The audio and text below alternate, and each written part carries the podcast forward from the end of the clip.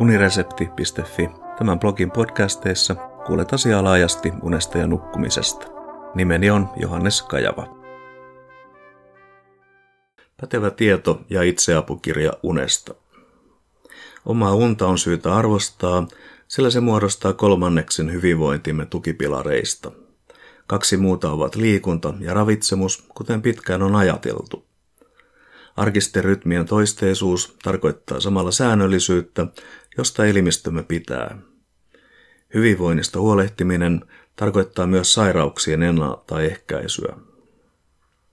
Nyt aiheena on Henri Tuomilehdon ja Jooni Vornasen Nukkumalla menestykseen kirja. Ensimmäinen ja tärkein nukkumista parantava seikka, jonka Nukkumalla menestykseen kirjan tekijät tuovat esille, on unen arvostaminen jo ennen kuin unen vähyydestä tai suoranaisista unihäiriöistä tulee pulma. Tällä tavoin oman unen arvostaminen tarkoittaa itsenä arvostamista. Viime vuosina unen yhteyteen on nostettu ravinnon ja liikunnan merkitys, tai pikemmin vuosituhansia sitten nähty yhteys on palautettu kunniaan. Yhteyttä voi kuvata kehäksi, jossa jokainen komponentti vaikuttaa toisiin. Elleivät esimerkiksi ravintoasiat ole kunnossa, eivät toiset kaksi komponenttia voi toteutua yksilöllisesti parhaalla mahdollisella tavalla. Vääränlaiset tai huonot ravitsemustottumukset voivat johtaa liikunnan vähentymiseen, josta puolestaan voi seurata univaikeuksia ja niin edelleen pahentuen. Luen tämän tarkoittavan kaikkea kohtuudella, sekin jo antiikin ajan viisaus.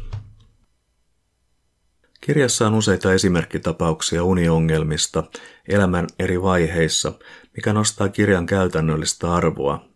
Ja nostan esille raskauden ja synnytyksen jälkeisen ajan, sekä äidin että vauvan näkökulmasta katsottuna, sekä seksiä ja seksuaalisuutta käsittelevän luvun, alkaen sivulta 109. Jopa 80 prosenttia naisista kokee raskaus aikana säännöllisiä uniongelmia ja poikkeavaa päiväväsymystä. Odotusaikana riittävän levon saantiin on suhtauduttava vakavasti, sillä kyse on samalla sikiön hyvinvoinnista. Myöhemmin vauva-arkea seuraa töihin paluu, joka saattaa vaatia tekemään muutoksia unirytmiin.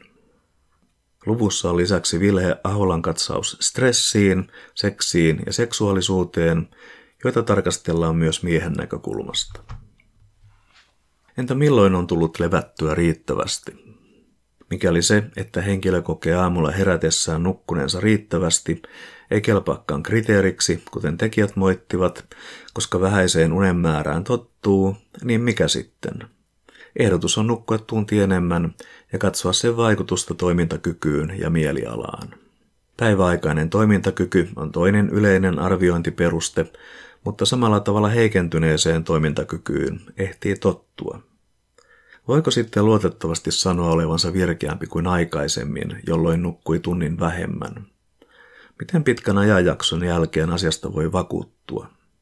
Pidempään nukkuminen lienee toistaiseksi paras ratkaisu tähän pulmaan, ja ohjeena tunnin lisääminen yöuneen on epäilemättä hyvä idea. Kirjoittajat jakavat uniongelmat kahteen ryhmään, ikään kuin vapaaehtoiseen, omasta toiminnasta johtuvan univaikeuteen ja varsinaisiin unihäiriöihin.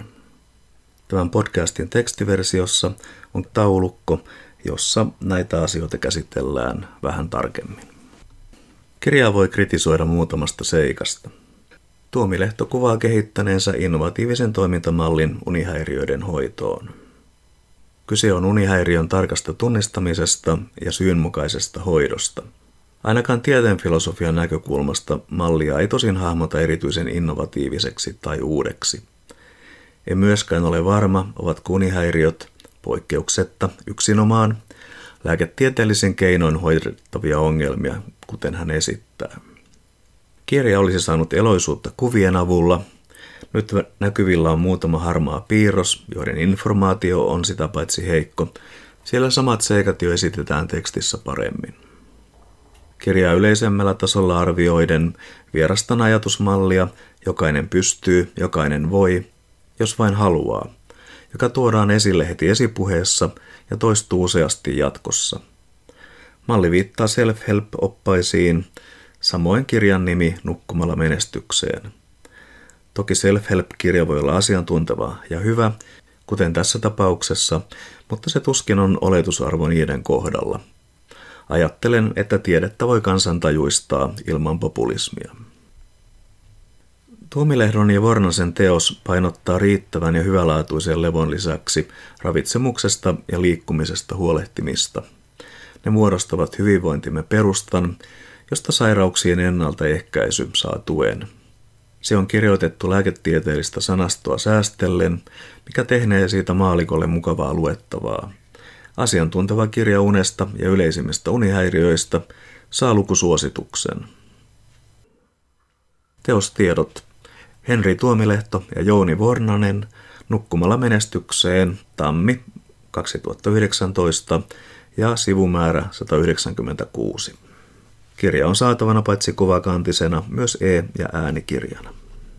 Kiitos kuuntelemisesta ja mikäli pidit jutusta, linkkaa se unesta ja nukkumisesta kiinnostuneille.